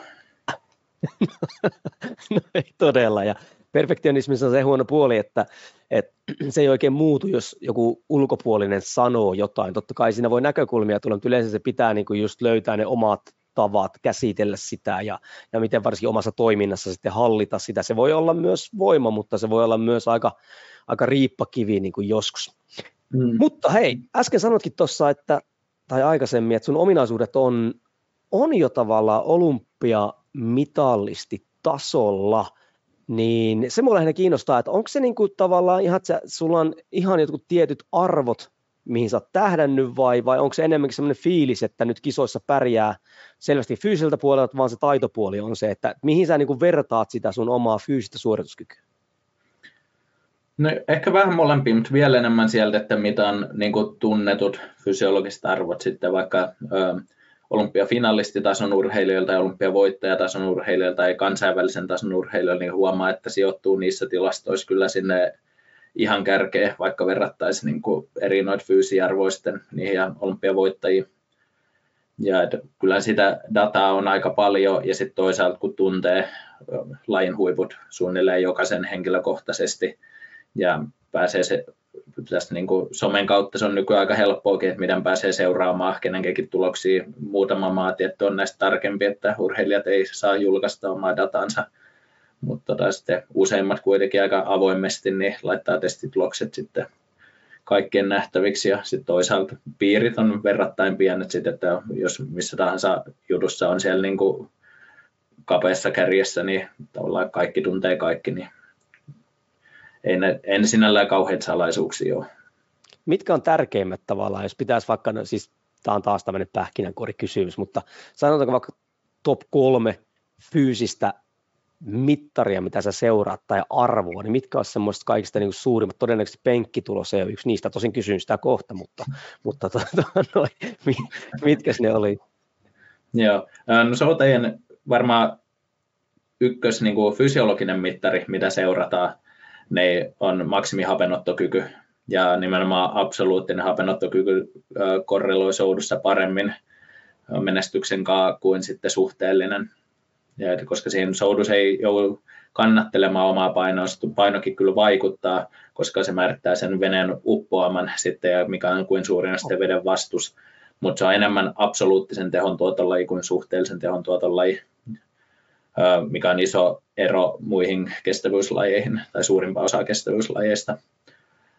Mm, toinen ehkä tuollainen fysiologinen tärkeä suure on anaerobisen kynnyksen teho, se on, jos soutuisi vaan, että kisataan yhden kerran 2000 metriä täysiä, niin silloin se korostuisi vielä enemmän ehkä se maksimihapenotto ja että mikä on se teho, mitä pystyy sen yhden 6,5 minuuttisen tekemään. Mutta sitten kun meidän maailmankapin kilpailut on kuitenkin, että siellä saattaa olla neljä tai viisi soutua kolmen päivän aikana, okay. niin se tekee siinä sellaisen, että jos samaa tehon tuottoa pääsee aerobisemmin, niin yleensä palautuminen on huomattavan paljon parempaa, että silloin jaksaa toistaa sitä paremmin. Että sitten taas, minäkin on ollut ominaisuuksilta niin aika sellainen tehopainotteinen ja mulla on ollut vahvat anaerobiset ominaisuudet, mutta ne on johtanut siihen, että mä pystyn yhden vedon vetämään aika kovaa, mutta sitten taas siinä palautuminen on niin, että sitten se lähtee niin kuin lähtölähdöltä niin kuin muihin näiden niin kuin se ero kasvamaan, tai sille, että sit se jopa kääntyy, että saattaa alkuerässä voittaa jonkun, mutta sitten seuraavan päivän, kun tulee vastaan sama kaveri, niin sitten ei enää riitäkään. Ää, ei pysy siinä vauhissa. Niin aerobiset ominaisuudet on soudus sen myötä tosi tärkeitä, just varsinkin tuon suoritusten niin kuin toistumisen kannalta.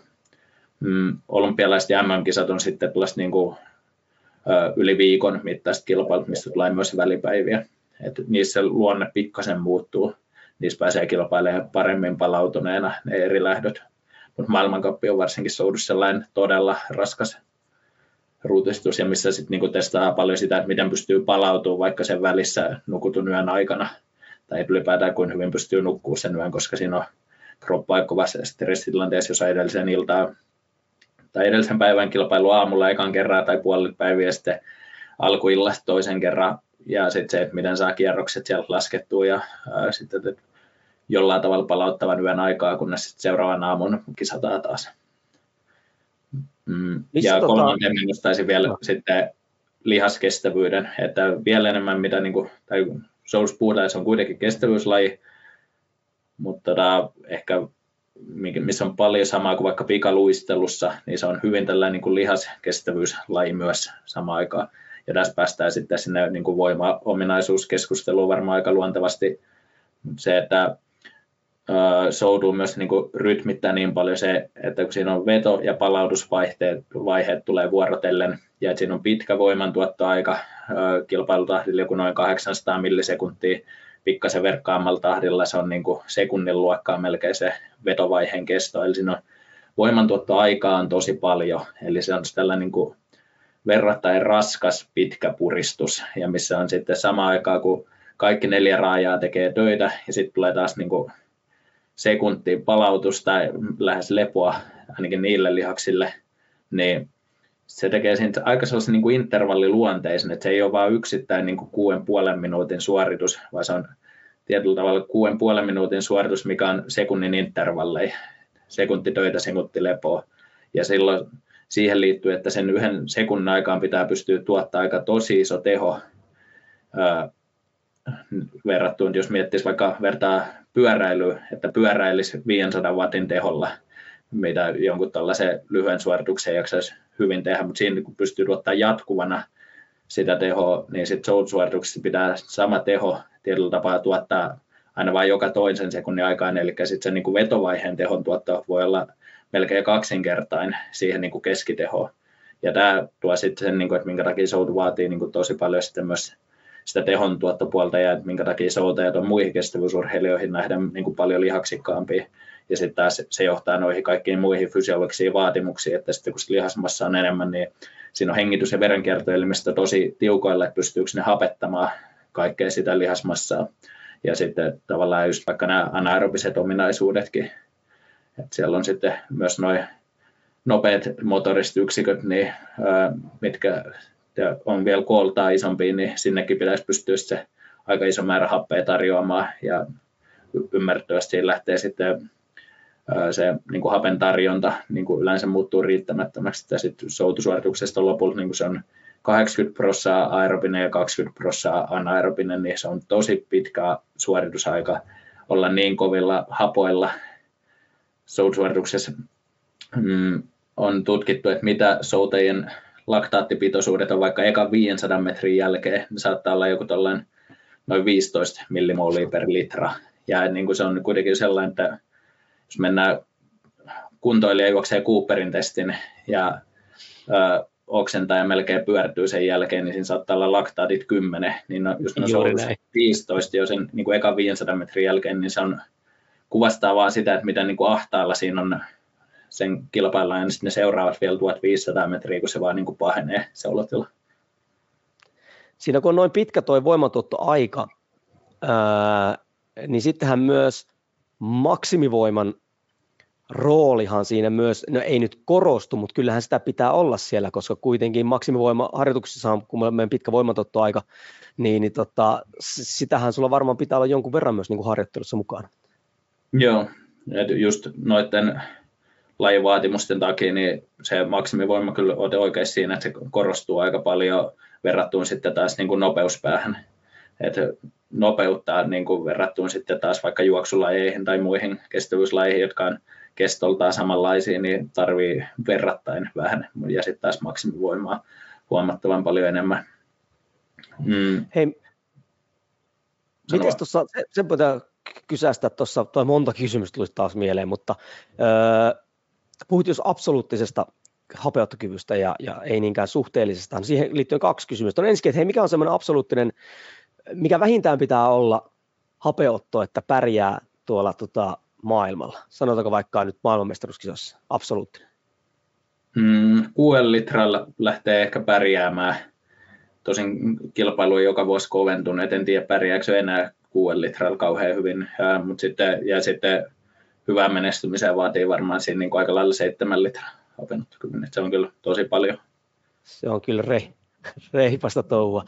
Ja tota, niin, niin sitten tuli se kanssa mieleen, että sitten kun puhutaan nyt kuitenkin semmoista lajista, että kyllähän niin kuin, tämä nyt, nyt täysin arvailua, niin kokonaismassa, eli soutaja ja vene vaikuttaa suoritukseen selvästikin, niin, niin miten sitten niin kuin sä otat nyt sitten oman kehon painosi huomioon, koska sitten totta kai siihen vaikuttaa meille myös voimaharjoittelu tai yleensäkin harjoittelu ja muu vastaava, niin onko, se niinku, onko sulla joku tietty semmoinen setpointti, missä sä piat vai voitko sä niinku nostaa vai pelaat sä sitten painolla kisoihin vai miten se sitten menee?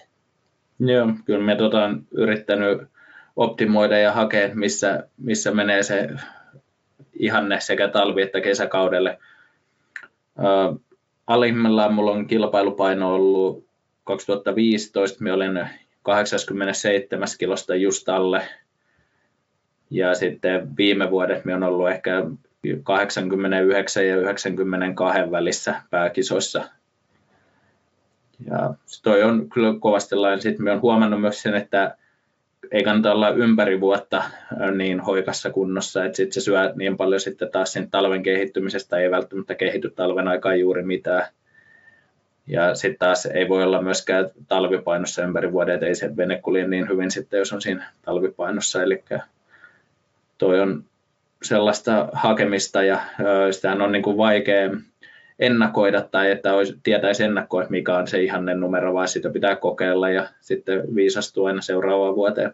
Ja sitten tässä on, niin pitää myös huomioida se, että soututyyli vaikuttaa myös sitten siihen, että on jonain vuosiin, kun on oppinut soutaa eri tavalla, niin sitten on huomannut, että se, että missä suhteessa pyrkii sen vetovaiheen aikaan liikuttaa venettä ja missä määrin soutajaa, ne on niin kuin molemmat, molempiin varastoitunut liikeenergia merkitsee sitten tavallaan se teho, niin, mutta se on tosi tyylistä myös riippuvainen, että sitten mikä on se ihannepaino.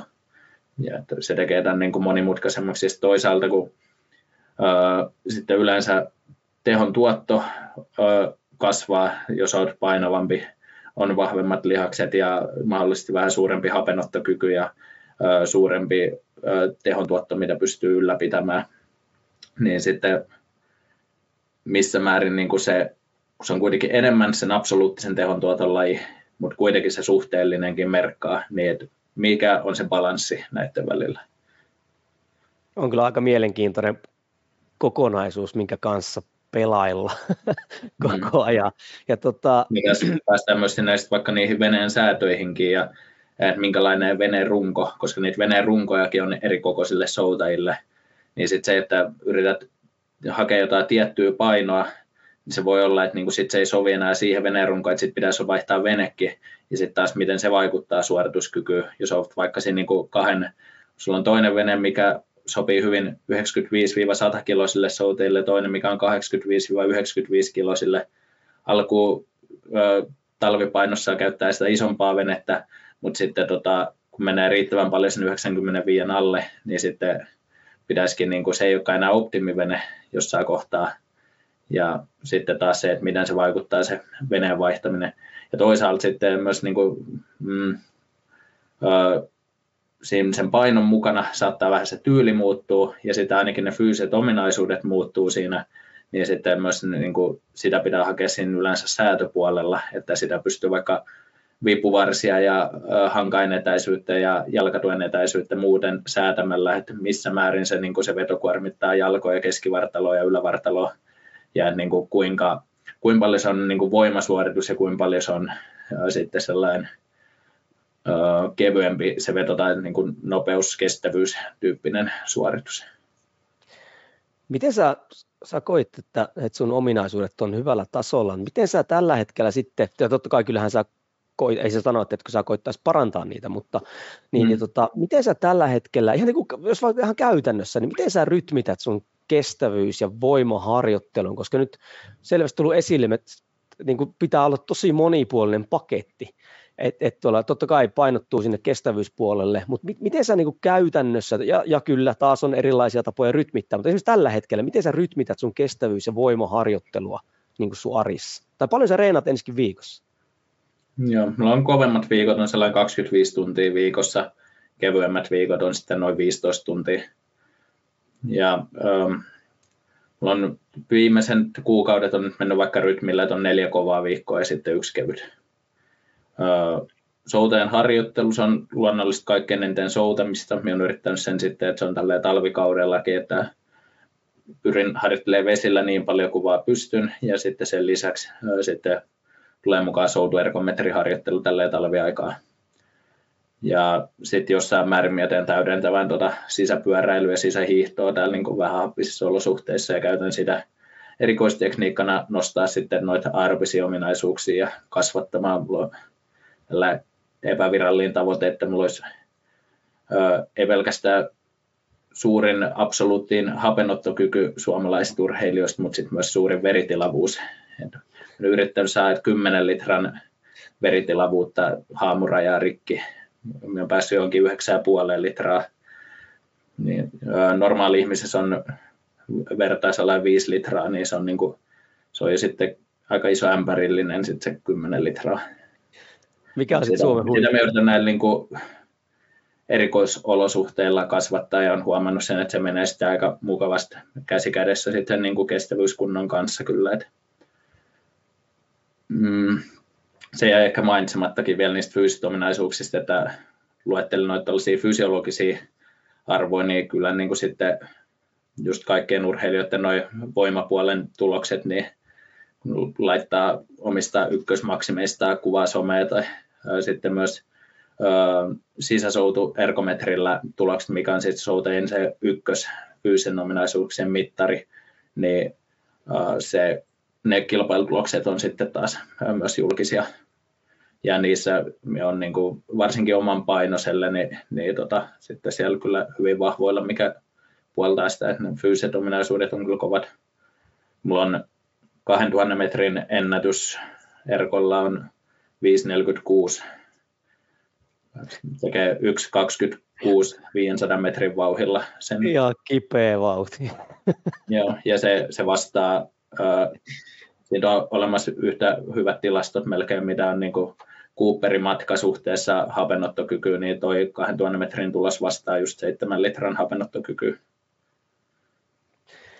Puhuit tuosta verimäärästä niin ja että haluaisit rikkoa kympin rajan, niin on, on, onko tuosta niin jo tähän tilastoon, mikä Suomessa on niin kuin korkein mitattu? ainakin Hullalta me on kuullut Helsingin urheilulääkäriasemalta me teen yhteistyötä ja testaillaan erilaisia menetelmiä, millä kestävyysurheilu suorituskykyä voidaan parantaa. Ja sitten mukaan lukien näitä korkean paikan harjoittelumenetelmiä, kuumaharjoittelujuttuja, niin siellä, siellä käy paljon suomalaisia huippurheilijoita, niin tietääkseni, tai jos on ymmärtänyt oikein, niin me on sen verran isompi kokoisempi tietty kuin muut kestävyysurheilijat, että ei tämä ole ihan reilu tämä vertailu. Niin Mutta tota, se, että minäkin saankin niistä absoluuttisista numeroista suhteellisissa, minä taas pärjäisi, että se menee. Näin se on näitä lajien välillä aina. Sama juttu monessa niin kuin voiman tai tehon tuotolajeissa, niin ne, ketkä pärjää suhteellisessa tehon tuotossa, niin ei yleensä pärjää absoluuttisissa päinvastoin. Se oli erittäin poliittinen vastaus, arvostan sitä tota, niin, niin, no ei nyt, tässä on tunti kymmenen ollaan kohta keskusteltu ja kuitenkin ei ole päästy siihen ytimeen, eikä, ja mikä piti kysyäkin, että miten sun voima-arvoista, niin missä sulla pyörii penkki, kyykky ja mavemaksimit, koska ne on kuitenkin semmoisia, mitä, se on jännä juttu, miten tärkeitä ne on niin kuin ihmisille, tiedätkö, kysyä, varsinkin urheilijat, mm. ihan sama vaikka mikä se olisi, aina paljon, paljon nousee penkistä, mutta se, kyllä mä sen ymmärrän, koska se on helppo vertailukohde, koska jos puhutaan vaikka absoluuttisesta hapeuttokyvystä, niin aika vähän normitalleja se tietää, mikä se on, mutta missä sulla pyörii tuommoisia, ootko tyytyväinen niihin tuloksiin? Niin Joo. No, noista paras mulla on se maastaveto. Mä olen 250 kiloa nostanut vaikka viime kevään viimeksi ja en nytkään olisi kyllä siitä kaukaa, varmaan 245 menisi tällä hetkellä ja se on siis ilman vyötä, ilman remmei, ilman mitä apuvälineitä. Ja 90 sen niin kuin lajinomaiseen juttuna, koska mun pitää sitä vaan sitten koastalvenne siellä merenkäynnissä, että pysähyksistä vetäyksellä maksimaaliveto, millä sen saa liikkeelle, niin se voi olla se asento kuin vino selkäpyöreänä ja ei siellä ole pyötä tai muuta apuvälineitä käytössä, eli tavallaan me on sen harjoittelun vienyt aika samaan suuntaan. Mulla on myös hyvin osaava valmennustiimi siinä fysiikkapuolen päävalmentajan on Tuomas Rytkönen, joka on tässäkin podcastissa. Ai jaa, Tuomas. Niin, Enpä tiennytkään. Joo. on hyvin tuttu katsoa. Tota, se Tuomaksen ansiota on myös paljon, minkä takia minulla on hyvät fyysiset ominaisuudet. Ja, no kyllä tuolla, tuolla Mavella pärjää. Ja... Joo. Kyykky on mulle, en tiedä, onko mulla siinä tekniikassa vai mittasuhteissa vai missä se on mulle aina ollut vaikea. Minä olen ikinä päässyt 200 kilo haamurajan läpi syväkyykyssä. 190 kiloa on noussut monta kertaa, mutta 200 ei ikinä. Se on, se on vaikea. Penkki, mulla on, tein sitä varsinkin silloin nyrkkeilyaikaan enemmän ja silloin kun aloitin vielä soudu, nostin 150 kiloa penkistä pari kertaa, siis parina erilliseen kertaan on nostanut mm. ykkösen 150, mutta sitten mulla oli tuossa kuusi vuotta välissäkin, että mä en tehnyt penkkiä ollenkaan, kun me ollaan yritetty sitä mun kehon koostumusta optimoida sille, että mulla helposti tulee ylävartaloa lihasta ja minä tällä hetkellä sinne tarvii ainakaan yhtään lisää, mieluummin saisi olla vähemmänkin. Ja sitten me ollaan haluttu kohdentaa sitä voimaharjoittelua, että se on sitten enemmän jaloilla. Kyllä. Tota, kyllä mä kuvittelisin, että tälläkin hetkellä varmaan, jos niin kuin parikin reeniä ottaisi penkkiä sillä, että kokeilisi paljon menee, niin 130 tulisi varmaan heittämällä aika nopeasti, niin saisi sinne 150. Niin, jos sillä olisi mitään merkitystä. Niin. Me jaksan ne 800 gramman airot palauttaa näillä nykyisillä tuloksillakin. nyt kun ollaan tuossa tuo tärkeältä pois, niin se mua kiinnostaa aivan eri, erittäin paljon laji kuin laji, niin, niin hyvin paljon käytetään voimaharjoittelussakin niin erikoistekniikoita ja mietitään, mikä on, on siirtyminen, siirtovaikutus sitten lajiin. Niin miten sun voimaharjoittelussa, niin pyörikö sitten, totta kai lajitaitavuus tai soutaminen opetetaan soutamalla näin päin pois, mutta onko sun voimaharjoittelussa, niin on, on pyörikö se heittomerkissä perusteiden ympärillä vai onko sulla jotain ihan niin kuin spesifiä harjoituksia, millä te haette jonkinlaista siirtovaikutusta niin kuin soutuun? Joo. Äh, suunnilleen puolet kaudesta kehitetään niin kuin ihan perusominaisuuksia tämä talvikausi, ja sitten puolet kaudesta niin kuin optimoidaan sitä sinne veneeseen. Ja että tavallaan puolet kaudesta on niin kuin panostus tuohon niin kuin perusvoima, yleisvoima ominaisuuksiin ja sitten taas se jalostaminen tapahtuu enemmän ehkä lainomaisemmilla liikevariaatioilla, jotka on sitten mietitty huolellisemmin. Ja että siellä me käytetään sitten, mietitään niitä liikelaajuuksia ja että mille lihasryhmille, milläkin nivelkulmilla se kuorma kohdistuu. Ja sitten toisaalta erilaisia vaikka ketjukuminauharatkaisuja, millä saadaan se ö, periaatteessa liikkeen voimakäyrä muutettu enemmän soutuvetoa simuloivaksi. Ja että se on, ö, soutuvedossahan on hyödyllistä, että osaisi tuottaa sitä tehoa siinä kohtaa, kun se airo on sellaisessa kulmassa veneeseen nähden, että se kuljettaa sitä kaikkein parhaiten. Silloin kun soutetaan kiinniotossa, kädet levittäytyneen sinne reilusti veneen laitojen yli ja airon lavat on niin kuin lähellä siellä veneen, laito, tai veneen kylkiä, niin siinä kohtaa, kun jos vetää täysillä, niin siinä niin enemmän painaa hankaimia kasaa tai työntää vaan vettä poispäin veneen laidoista, siinä kohtaa se alueen vedosta pitäisi hyödyntää siihen, että saa nopeasti kiinni ja saa airoon jännityksen ja tota, sitten hyödynnettyä airoa jousena myöhemmin siinä vedon aikana, joka, jolla se energia vapautuu. Mutta sitten se suurin voimantuotto pitäisi osua siihen niin kuin vähän ennen, kun se airo on 90 asteen kulmas veneeseen nähden, jolla sitten taas niin kuin ymmärrettävästi geometriasta helppo hahmottaa, niin linkasee sitä venettä kaikkein parhaiten kohti maaliin. Mm. Niin näitä me mietitään sitten siinä kesän liikevariaatioissa, mutta sitten ollaan huomattu myös se, että ne on sitten, jos niitä variaatioita käyttää ympäri vuoden, niin sitten yleensä se niin kuin tulee niin paha plateau-vaihe, että sitten se ei edistä sitä ja sitten toisaalta just vaikka jos mietitään, että minkälaista harjoittelua tuo tarkoittaa, niin sillähän puhutaan esimerkiksi kyykyssäkin vaikka sitä ihan niin kuin loppu niin kuin hyvin vajaan kyykyn nivelkulmia, missä se tavallaan suurin voimantuotto pitäisi tehdä, niin taas sellainen niin kuin ei välttämättä kehittäisi niitä perusominaisuuksia ideaalisti. että jos koko vuoden hinkkaisi vaan niitä ihan pientä niijaamista kyykyssä. Täytyy myöntää, kun Rytkösen tunnen vähän pitemmältä ajalta, niin olisi kyllä hyvin mielenkiintoista olla kärpäsenä katossa, kun sinä Rytkönen alatte sukeltamaan vähän, vähänkin syvemmälle harjoittelun fysiologiaa. No, meillä on yleensä meidän valmennustiimin palaverit, meillä on niitä parin kuukauden välein, kun tehdään aina seuraavan kahden kuukauden ohjelma, niin kyllä se yleensä väistämättä se neljä tuntia menee, kun käydään miettimään fysiikkavalmentautumista. On ne todella antoisia keskusteluja. Ehkä meidän pitää joskus järjestää joku jakso, missä otetaan nauhalle sitten, että miten tehdään valmentautumisohjelma. Itse asiassa olisi, se olisi kyllä, täytyy myöntää, että olisi kyllä hyvin mielenkiintoinen, siis ihan tuolle valmennuksen näkökulmasta, että miten, millä tavalla te tavallaan käytte sitä läpi niille, jotka haluaa sitä syventää, niin olisi kyllä hyvin mielenkiintoinen. Mä olen ymmärtänyt, että sulla on myös, sulla on siis tiimi niin kuin ympärillä, ketäs muita ammattilaisia sulla on taustalla muuta kuin toi Rytkönen, semmoisia, mitä sä voit sanoa, totta kai voi olla joitakin, mitä et, et halua kertoa. Joo, no meillä on sellainen noin kymmenestä hengestä koostuva kansainvälinen tiimi tällä hetkellä, ketkä mun valmennuksesta vastaa. Niin, niin kuin sanoin, niin Tuomas on fysiikkavalmennuksen päävalmentaja. Fysiikkavalmennuspuolella on ollut muitakin valmentajia ja sitten on niin kuin, liikuntafysiologian testaamisen ammattilaisia. Mm, sen lisäksi sitten on tämä lajivalmennus, taitopuoli, niin se on tärkeässä roolissa – tekniikkapuolen päävalmentaja mulla on ollut viimeiset vuodet Ken Davy Australiasta.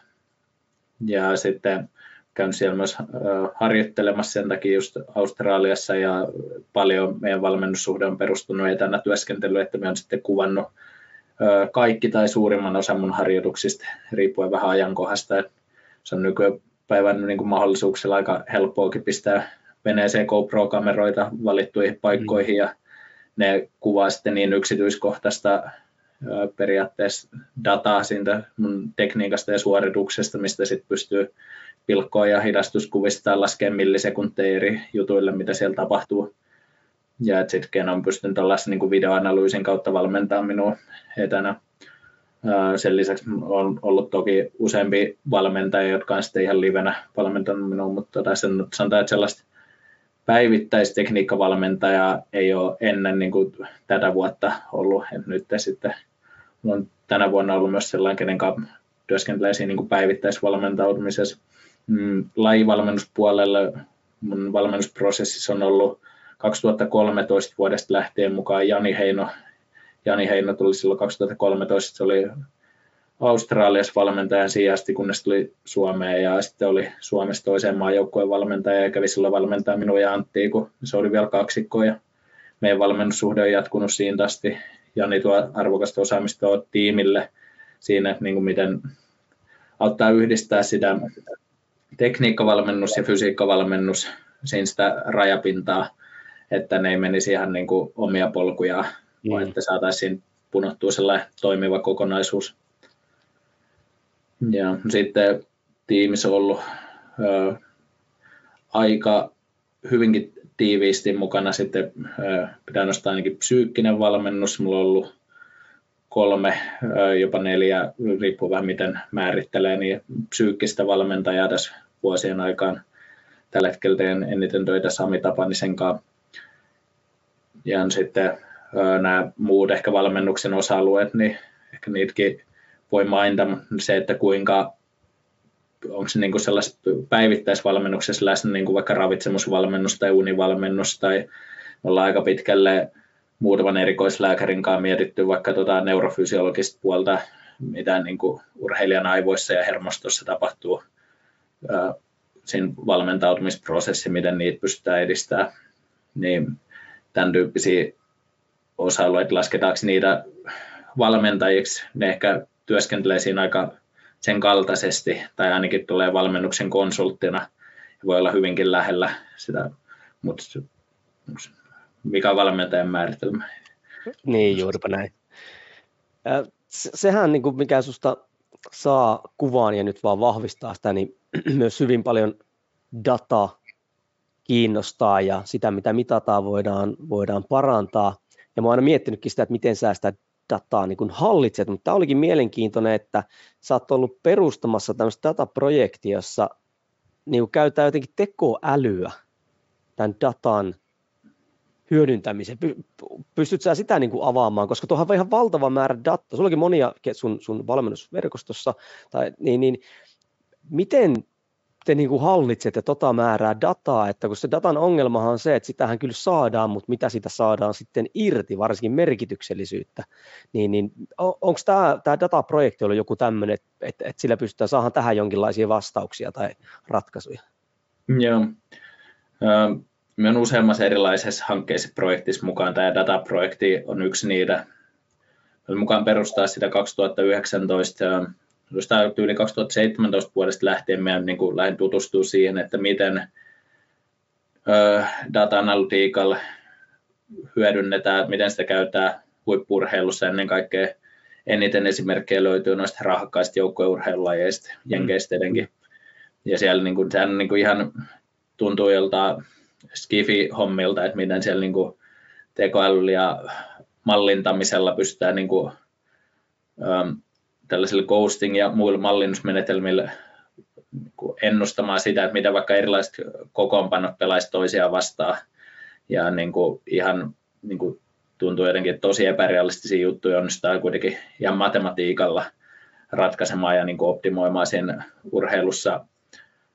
Niin mietiskelen silloin vaan sitä, että minkä takia tuota ei ole tehty yksilöurheilussa noin pitkälle, koska siinä tavallaan niitä, jos siellä joukkueella ei se onnistaa ja mallentamaan urheilijoiden välisiä niin kuin sosiaalista vuorovaikutusta ja niitä pelitilanteita, että se on niin, kuin niin paljon vaikeampi prosessi kuin sitten taas niin kuin mitä kestävyysurheilussa, missä on niin kuin hyvin yksinkertainen monotonisen oloin liike ja, ja sitten on sen yhden urheilijan genetiikka siinä taustalla periaatteessa vakiona tai lähes vakiona.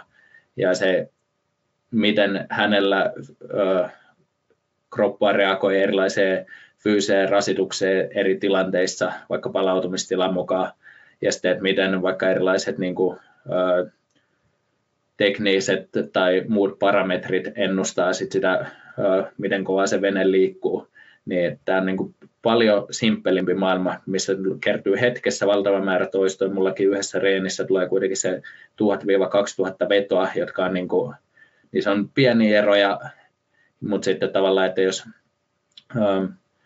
hyvällä data-analytiikan hyödyntämisellä pystytään siellä niin kuin määrittelemään sitä, että mikä erottelee niitä hyviä vetoja huonoista, ja saadaan lisättyä sitä, että mitä mulla kilpailusuorituksessa niiden 240 vedon aikaan, mitä me eihin tehdä siinä kahden tonnin kisan aikana, niin saa vähän lisättyä sitä veneen nopeutta, niin, tai sitten, että mitä fysiikkavalmentautumisessa pitäisi tehdä, miten missäkin palautumistilassa pitää tai kannattaa harjoitella tai sitä, että kun tietyt ominaisuudet on kehittynyt tietylle tasolle, niin sitten, että miten muuttaa niiden sitä harjoittelun suhdetta, tai jos palautumistilassa tapahtuu tekijät tai ilmiöt X, Y ja Z, niin miten se vaikka ennustaa sitä, että on tulossa sairaaksi ja oppisi tietää sen niin kuin muutama päivä jo ennen kuin sitten välttämättä sairastuu ja että pystyisi välttämään tuollaisia miten oppisi ajoittamaan huippukunnon paremmin, kun sekin on sitten tavallaan siitä kertyy vuosittain aina erilaisista lähestymistavoista dataa ja että miten onnistuu se huippukunnon ajatus millekin vuodelle. Että nämä on kuitenkin niitä, mitkä saattaa viime kädessä ratkaista sen, että kääntyykö ne kymmenykset tai sekunnit itselleen eduksi sitten siellä olympiafinaalissa vai ei. Niin siitä on lähtenyt tämä dataprojekti liikkeelle, se on kasvanut aika hienoksi. Siinä on tota, lähti silloin heti alusta asti mukaan sellainen yritys kuin HealthFox. Ne rakensi mulle kustomoidun puhelinapplikaation, mikä oli silloin vielä niin kuin aika uutta, ja missä me tallennan kaikki subjektiivisia tuntemuksia ja muita kolme kertaa päivässä aamuinilla ja harjoituksen jälkeen. Ja ne rakensi rajapinnat, kaikki erilaisia älylaitteisiin, mitä mulla on käytössä, että sitten tämä kaikki data saadaan yhdelle alustalle ja nyt tässä on ollut lähtenyt muitakin kumppaneita mukaan tähän, mukaan lukien niitä Suomen yliopisto on ollut viime aktiivisesti mukana. Yliopistolla oli yksi työntekijä viime kesän ajan, tällä opiskelija, palkattu datatieteiden opiskelija, joka ainut työnkuva oli analysoida mun dataa ja rakentaa siitä malleja. Ja, mm, minä tosiaan mittaan itseäni aika paljon, että koko ajan mulla on, mitä tässäkin näkyy, että mulla on urheiluälykello kädessä, joka mittaa paljon asioita, ja sitten ourasormusta ihan basickiin, mikä monellakin urheilijalla on tänä päivänä, ja 24-7 verenpainemittari ja näitä mun olosuhteita ja harjoittelua mittaan lukuisilla lukuisilla eri välineillä. Fysiologista me kerään tällä hetkellä noin 300 eri parametria ja sitten soutusuorituksesta on noin toiset 300.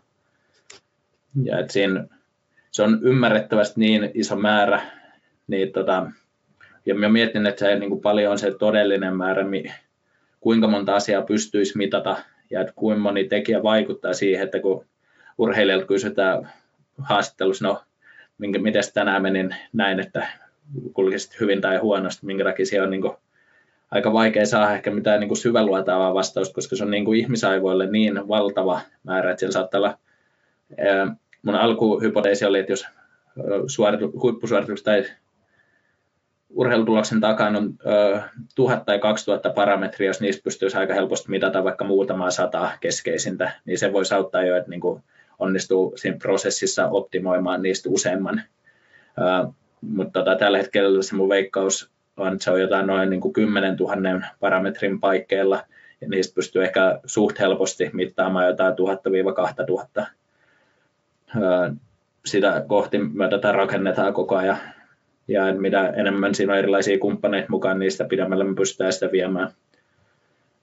Niin, mutta se on ymmärrettävästi niin iso määrä dataa, että ei niin kuin voi pystyä koskaan hallitsemaan. Sen takia tähän asti valmennus on vielä kuitenkin ollut niin perustunut tärkeimpään siinä se urheilijan tunte, niin kuin tunne ja sitten, että miten sitä onnistuu välittää valmentajalle. Ja sitten se valmentajan kokemus ja osaaminen että se, että huippurheiluvalmennus vielä tähänkin päivään asti on niin kuin eniten perustunut periaatteessa mutuun ja kokemukseen, intuitioon ja se on edelleenkin ehkä se paras työkalu mutta tota se, että jos siihen pystyy data-analytiikan ja tekoälyn hyödyntämisen tuomaan vahvemmin rinnalla, niin sinne pystyy tarjoamaan ainakin hypoteeseja, että hetkinen tällaista ja tällaista tekijät näyttää voimakkaasti ennustavan, että kunnossa tapahtuu tällaista tai kilpailusuoritus menee tuohon suuntaan, niin kannattaako sen valmentaja-urheilijaparin sitten pysähtyä miettimään sitä enemmänkin, niin siitä me tehdään tässä mun valmentautumisessa.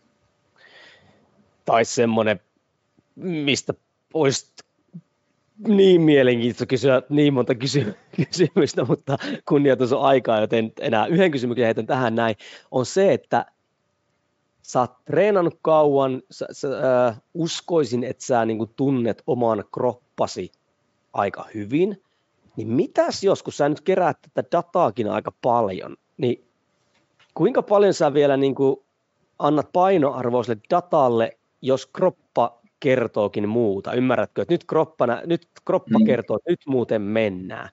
Mutta sitten jotkut data-arvot tai kokonaisuudet tai viitearvot näyttää, että nyt ei ehkä kannattaisi mennä, niin kummalle sä sitten annat sen, sen, sen painoarvo? Se on monimutkainen kysymys, mutta jos, jos pitää valita, niin kyllä me enemmän kuuntelen sit sitä omaa tuntemusta. Uh, mutta se ei ole noin kahtiajakoinen se tilanne ikinä. Ja se, että se, että luottaako dataa vai fiilikseen, niin mennään että tämä prosessi, mitä tässä on useampi vuosi tätä dataprojektia rakennettu ja opittu hyödyntämään kaikkea sen tarjoamaan sitten tässä valmennuksessa, niin se mittaaminen seuranta, muut on myös todella paljon opettanut sit sitä kropan viestien kuulostelua ja parempaa tulkintaa. Eli se on ennen kaikkea ehkä se kun siihen helposti lähteisi niin polarisoimaan, että luottaako niihin numeroihin vai luottaako siihen fiilikseen, niin päinvastoin numerot on itse asiassa opettanut, että osaa huomata niitä tuntemuksia ja tulkita niitä paremmin. Niin, että se ei ole tällainen joko tai tyyppinen tilanne. Ja sitten toisaalta käytännön esimerkkejä pystyisi varmaan niin kuin moneenkin suuntaan keksiä useamman, mm, mutta tota, ehkäpä niin, että jos, jos mun olotila aamulla on sellainen, että on väsynyt ja että nyt kannattaako antaa kovaa harjoitusta, niin kyllä mä kuuntelen sitä olotilaa ja oppinut sen, että vaikka me saisin tehtyä sen harjoituksen laadukkaasti, niin jos ei se tila ole kehittymisen kannalta hedelmällinen, niin silloin se yleensä vain lisää stressiä, eikä se vie kohti sitä tavoitetta.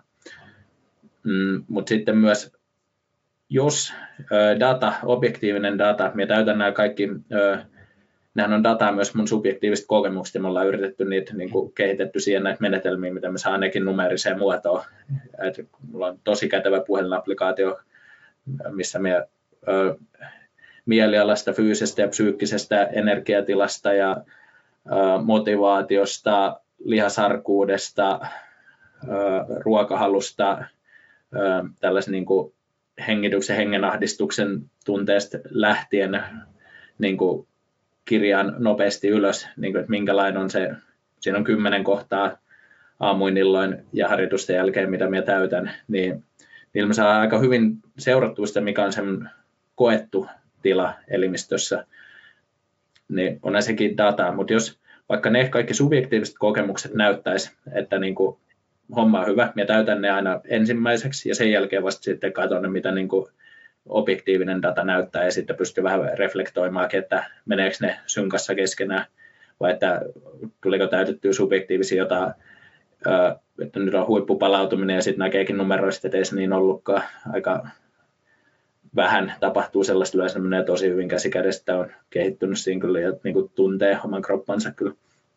Mutta jos olisi tilanne, että objektiiviset numerot näyttää jotain, nyt kannattaa olla ehkä varuilla, että sykevälivaihtelu olisi vaikka tosi matala, ruumiin lämpötila vaikka koholla, jotain tämän tyyppisiä, niin kyllä me silloin otan sen, että onko se, se ensimmäinen merkki, mikä näyttää, että olisi sairastumasta, jos siellä joku tietty kolmen muuttujan kombinaatio, että leposykkeessä tapahtuu jotain, sykevälivaihtelussa tapahtuu jotain, ruumiinlämmössä tapahtuu jotain, niin että silloin nyt kannattaa olla ehkä varuilla, että jos illalla lähtee kurkku kipeytyä tai seuraavana yönä tulee kuumetta, niin tämä saattaa olla se ensimmäinen merkki ja sitten osaa sen päivän jo ehkä olla siinä varuilla. Ja, aika usein sitten niin tulee tilanne, että pääsee huokseen helpotuksesta, ei mitään ollut tullutkaan ja sitten seuraavan päivän tekee sitten ihan huipputasareenin mutta tässä saattaa olla kuitenkin merkki jostain, että jotain tapahtuu siinä kropan kuormitustilassa tai sitten on jotain tällaista ulkopuolista tekijää, niin emme ole nähnyt sitä